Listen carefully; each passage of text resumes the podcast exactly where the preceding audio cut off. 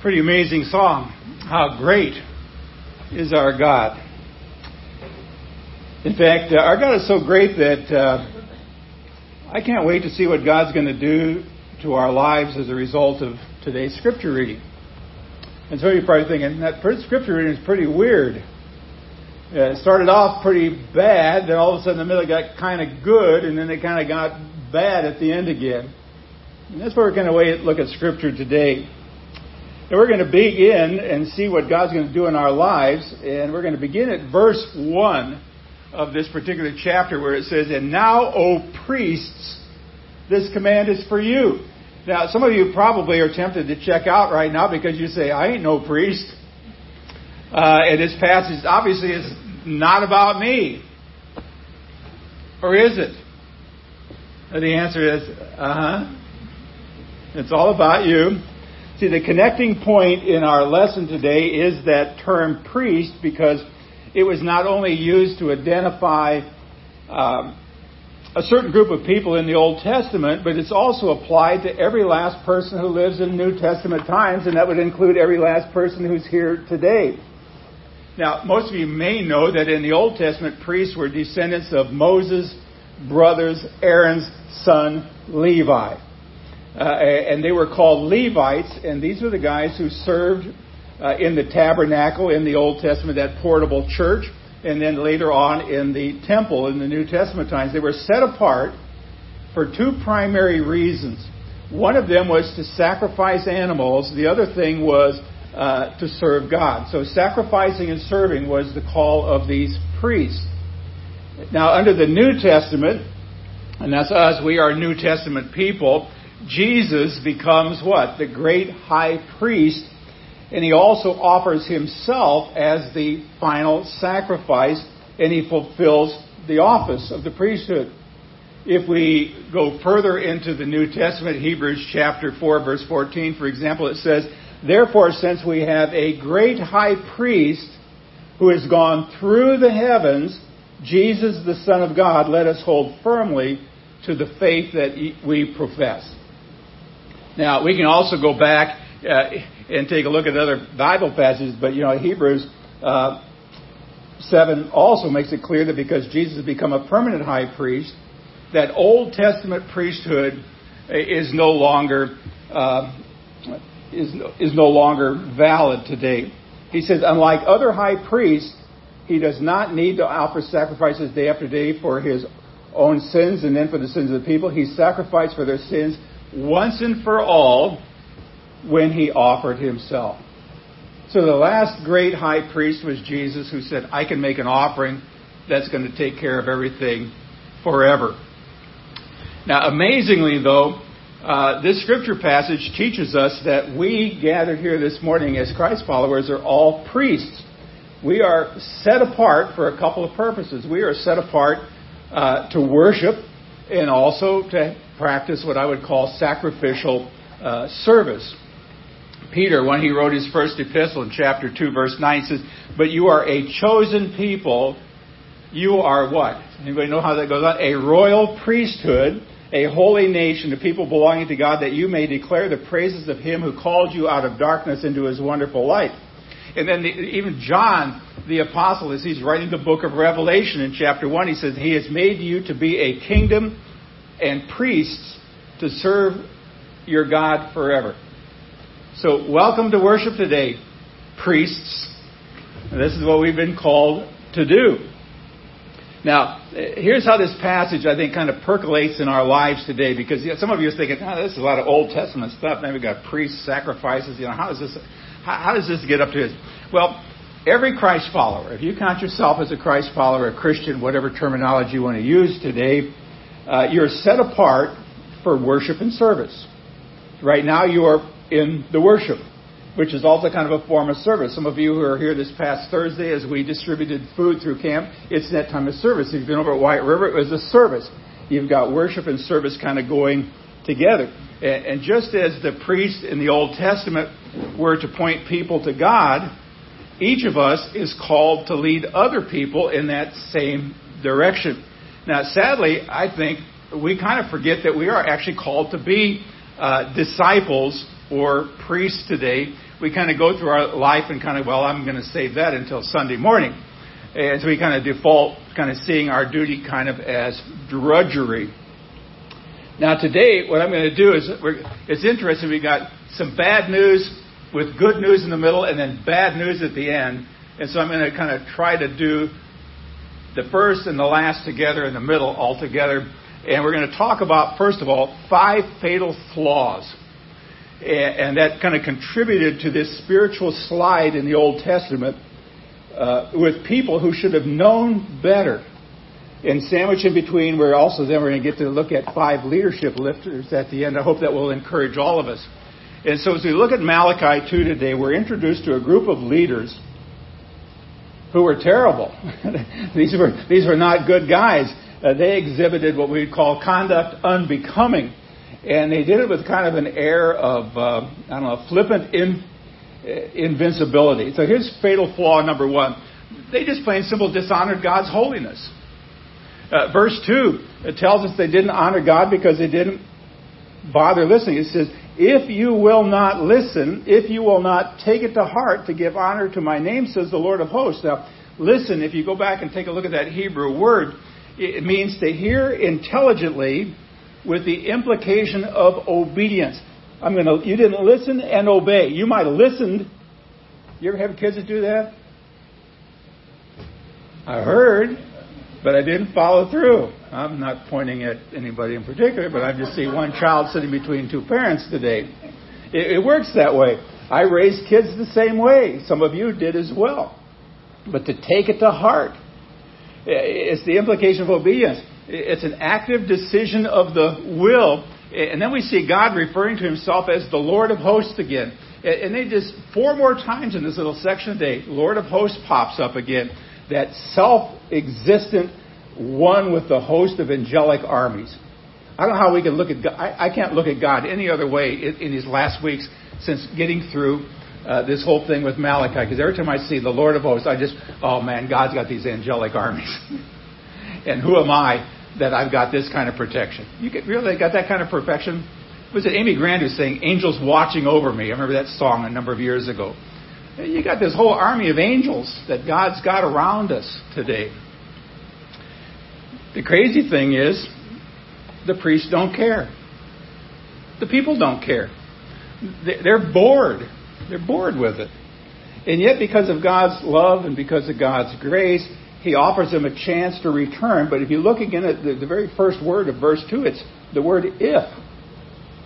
If. God's given them a, a condition. If they proceed in sliding south in sin, then he will punish them. On the other hand, if they give glory to God and set their hearts to honor him in his holy name, he's going to unleash blessing after blessing upon this group of people. But then it gets very graphic. And maybe some of you kind of flinched as you heard the reading today because you heard a word said in church you probably never ever heard said before. If they don't grasp God's greatness, he says there are going to be three things that are going to this can come down pretty quick. One of them is rebuke.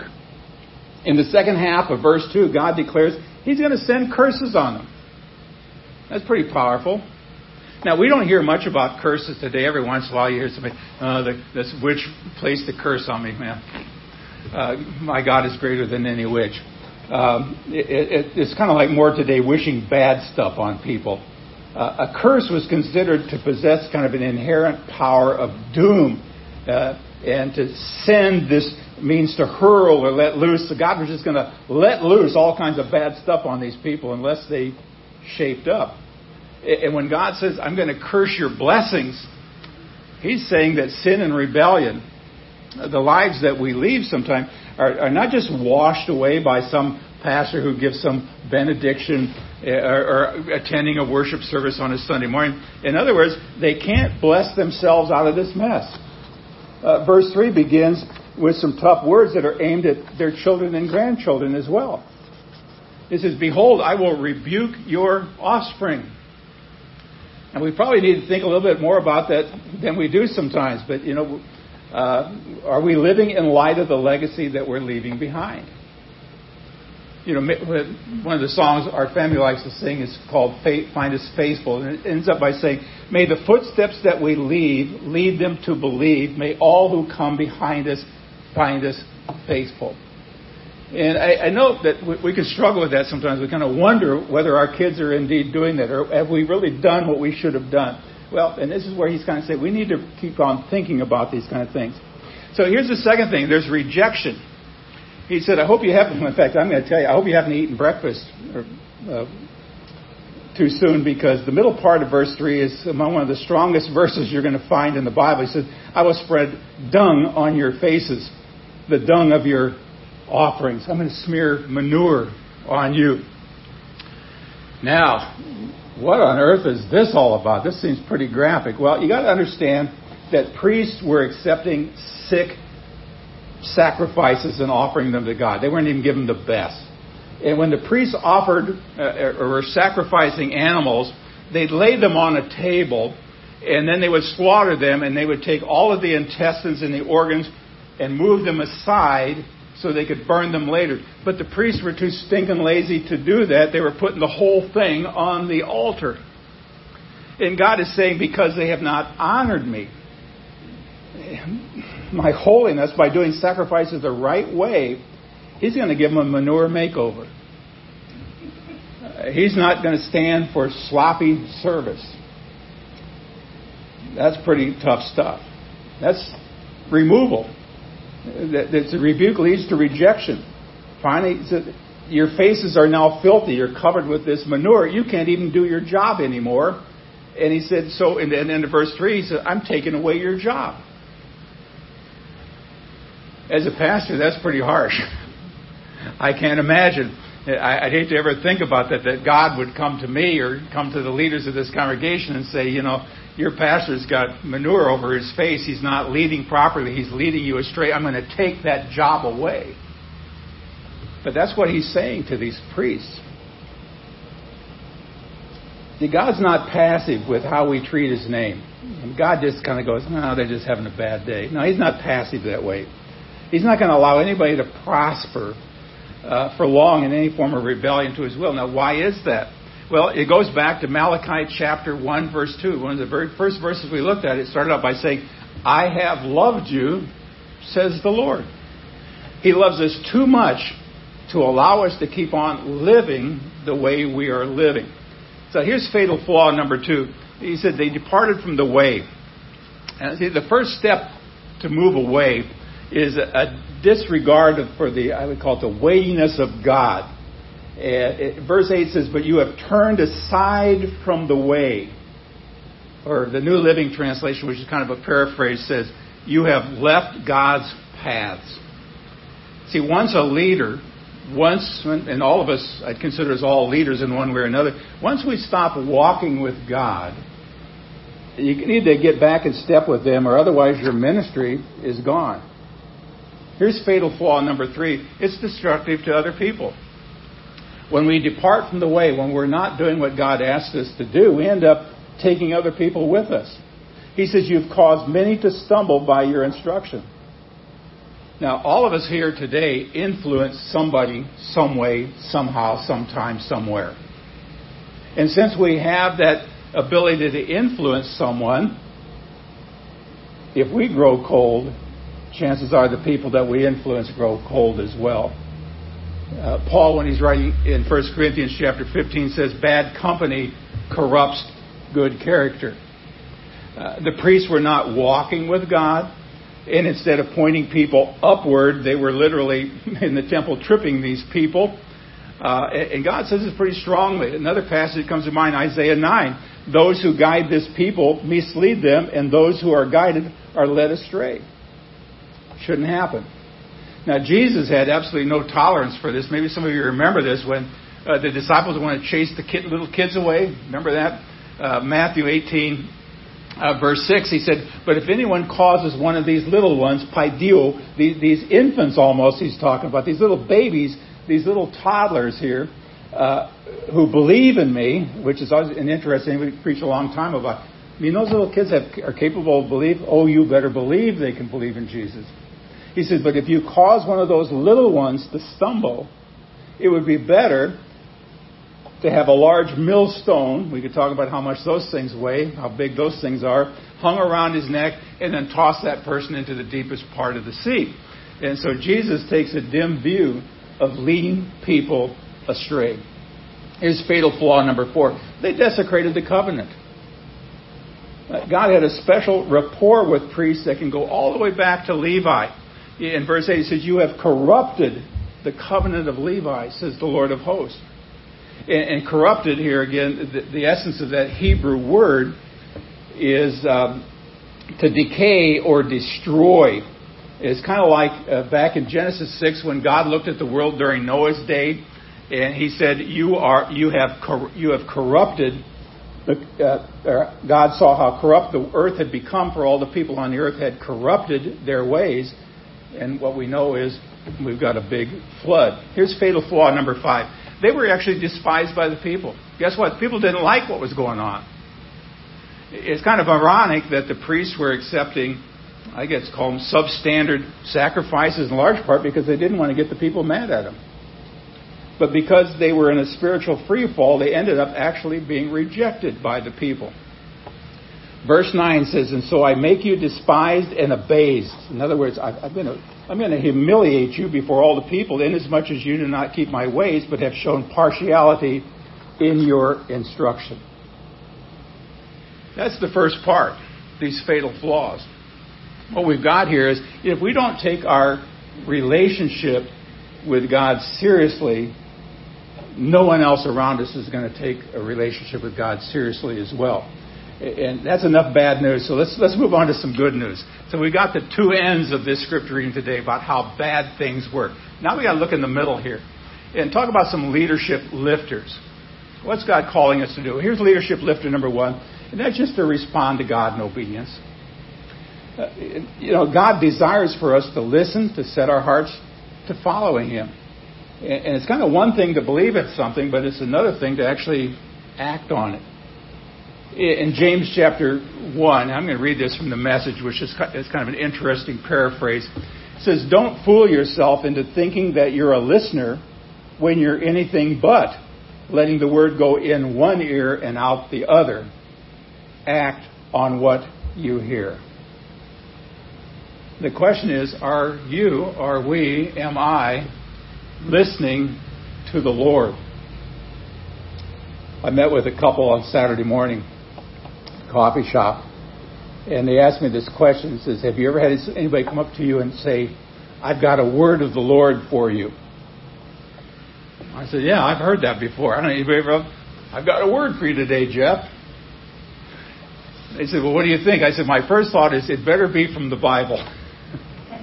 because if it ain't from the Bible, I don't know where this word's coming from. Now, if they just want to offer me their opinion, like you should you should order a different kind of coffee, that's that's their opinion. But if they're going to say God spoke to me last night, uh, I'm going to say, well, it says in many and various ways God spoke with people to the prophets, but in these last days He's already spoken to us by His Son, and not by you. Yeah, it says, don't fool yourself. Don't fool yourself letting the word go in one way or the other. Well, here's another leadership lifter, and that's just to revere God as awesome. We could have sung that song today, I suppose. I haven't sung that a long time. Our God is an awesome God.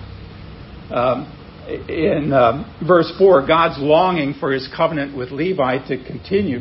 And Levi was the third of Leah's sons that were born to Jacob, and his name means to adhere or to be joined to. And what's interesting is that making the covenant with Levi is never formally recorded in Scripture.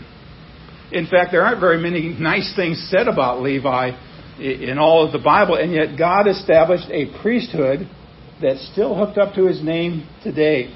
And that's why God was so grieved in the days of Malachi when the people kind of uh, they kind of sniffed at the uh, at the sacred. and They rejected the awesomeness of God. So we go back to Malachi 2, verse 5. He describes this covenant relationship. He says, My covenant with him was of life and peace, and I gave them to him, and he feared me, and he stood in awe of my name. That's the relationship he had with Levi. And so, friends, I, I would suggest to you that if we revere God as awesome, uh, we'd be changed forever. There's no question about it. And all too often we kind of fail to understand who He really is. I mean, He's the God of gods, the King of kings, the Lord of lords, you, you name it. He's all of those things. But sometimes we really don't honor His holiness, His set apartness. We lose sight of it, of what's really important. But here's leadership lifter number three, and that is to resolve to lead yourself. Verse 6. What I mean by this is that we need to make sure our spiritual reality is done right as well. Verse 5 says, True instruction was in his mouth, and no wrong was found in his lips. He walked with me in peace and uprightness. So if you want to lead people upward, um, we need to make sure that God's word penetrates our hearts first of all. We need to concentrate our walk with Him and then let that show to other people. Now, here's leadership lifter number four in this text repel people from sin. The last part of verse 6 challenges us to do whatever it takes to turn many from iniquity. And that word iniquity has to do with crookedness. It's like a snake. Get rid of that, that crookedness. When we see somebody straying, we may be tempted to turn the other way. I'm guilty of that been there, done that. Somebody came and told me about stuff that was really bad in their life, and I just said, well, suck it up, deal with it. It, it didn't quite do it har- that harshly, but I, I walked away and I thought, you know, basically I just said, well, buddy, you got yourself into it, get yourself out of it. That's not the way we need to lead people. We need to offer them some way to get out. You and I have talked about somebody kind of found himself in deep spots. How do you lead them out? Just, hey, that's your problem. Don't call me again. Don't text me again. Don't write me again. No. Let's talk about it. Feed them scripture. See, James 5, 19 and 20 says, My brothers, if one of you should wander from the truth. Now, this, is a, this is an interesting thing. If I found out that one of you is wandering away from the truth, that's what he's saying to me. If one of you finds somebody who's wandering away of the faith, what does he say? Someone, and maybe that someone would be, have your name written in that text, Anthony or Bo or Barry or Nancy or Artie. He's going to say, remember this. Uh, someone should bring that person back. Whoever turns a sinner from the error of his way will save him from death and cover over a multitude of sins. So we've got an awesome calling as his disciples. I don't know about you, but is there anybody you know that's deliberately disobeying God these days? You know somebody like that? Do you need to make a visit? You need to pick up your phone? You need to fire off a text? Facebook message? I think all of us probably have that calling at different times. You see somebody going off the rails, rather than say, glad it's not me, say, no, my responsibility as a Christ follower is to see what I can do to help. Here's leadership lifter number five represent God to others. We see this in the first part of verse 7. It says, For the lips of a priest should guard knowledge. When I was uh, sitting with people again at the coffee shop the other day, uh, they asked me if there's a special method I use or some routine I go through in order to prepare for uh, to preach on a Sunday morning. And I said, "You mean besides praying and reading the scriptures?" and they said, "Well, yeah. You know, do you have kind of a format?" And I, I said, "Well, I don't really have a format, but I have a Bible Bible passage." That's written on a small slip of paper that's tucked inside of the Bible that I use when I teach down in prison. And I said, I kind of always refer back to this particular Bible passage. It's in the book of Ezra. I think it might actually be on this. Yeah, it's on the in the book of Ezra. Um, but what it says is this: For Ezra had devoted himself to the study and observance of the law of the Lord, and to teaching its decrees and laws in Israel. So, what was Ezra doing? I'd say it's the same thing you and I ought to be doing. First of all, he was devoted. It wasn't kind of half-hearted, like I'll do it if I feel like it, if I don't wake up feeling bad. But he, it was a devotion. This is this is what you're called to. The second thing is to study. Jeff, you probably, how do you know all of these strange languages? How do you know all these other Bible? Well, I don't think it just came to you overnight, like lightning hit you in the head. Oh man, Aramaic. Okay, now I can speak Aramaic. No, you study it. Uh, Pastor, how do you know these things? Well, you study these things. And then what? You apply what you've studied. You take what you've learned and you you apply it. You try to get it into your life, and finally, you go and you start teaching other people. And that's a pretty good formula to follow. I really don't care. You know, we can talk about theology, but Becky, you could use that in education. It's the same thing. You, you you're devoted to what you're studying. You're going to you're going to be studying it. You're going to apply it, and you're finally going to teach somebody else. But take a look now at verse seven of our text. It says, "For the lips of priests should guard knowledge." and people should seek instruction from his mouth, for he is the messenger of the Lord of hosts. I become more and more convinced that there are people out there today, in fact, more and more people today, who really want to hear from us. And um, maybe it's just me, you know, where where I'm at. But I have an, I have a lot of questions asked of me every week, and I don't know if it's gotten to be more in the last year or whatever, I'll get it on a Facebook message. So, Pastor, what do you think about this? Or it'll be a text message. I was reading this the other day, or somebody told me about this, and I kind of want to know what what your what your read on this.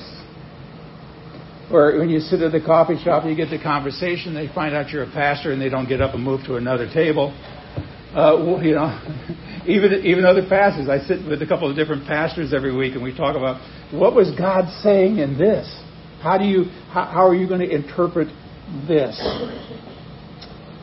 Well, the part of guarding God's knowledge, because if it's in here, if it's up here, and somebody says, "Be prepared to give an answer when anybody asks a question." Uh, and the, another part of that is, are you making people thirsty for the gospel? Do they want to hear the good news of Jesus? Well, I'm going to end with one last great piece of advice. I think it's up on the screen. It comes from 1 Peter 3:15. But in your hearts set Christ set apart Christ as Lord of hosts. Always be prepared to give an answer to everyone who asks you to give the reason for the hope that you have. But do this with gentleness and respect people who've been pressed down, our calling is to lift them up. I pray that God bless all of you as you find those opportunities.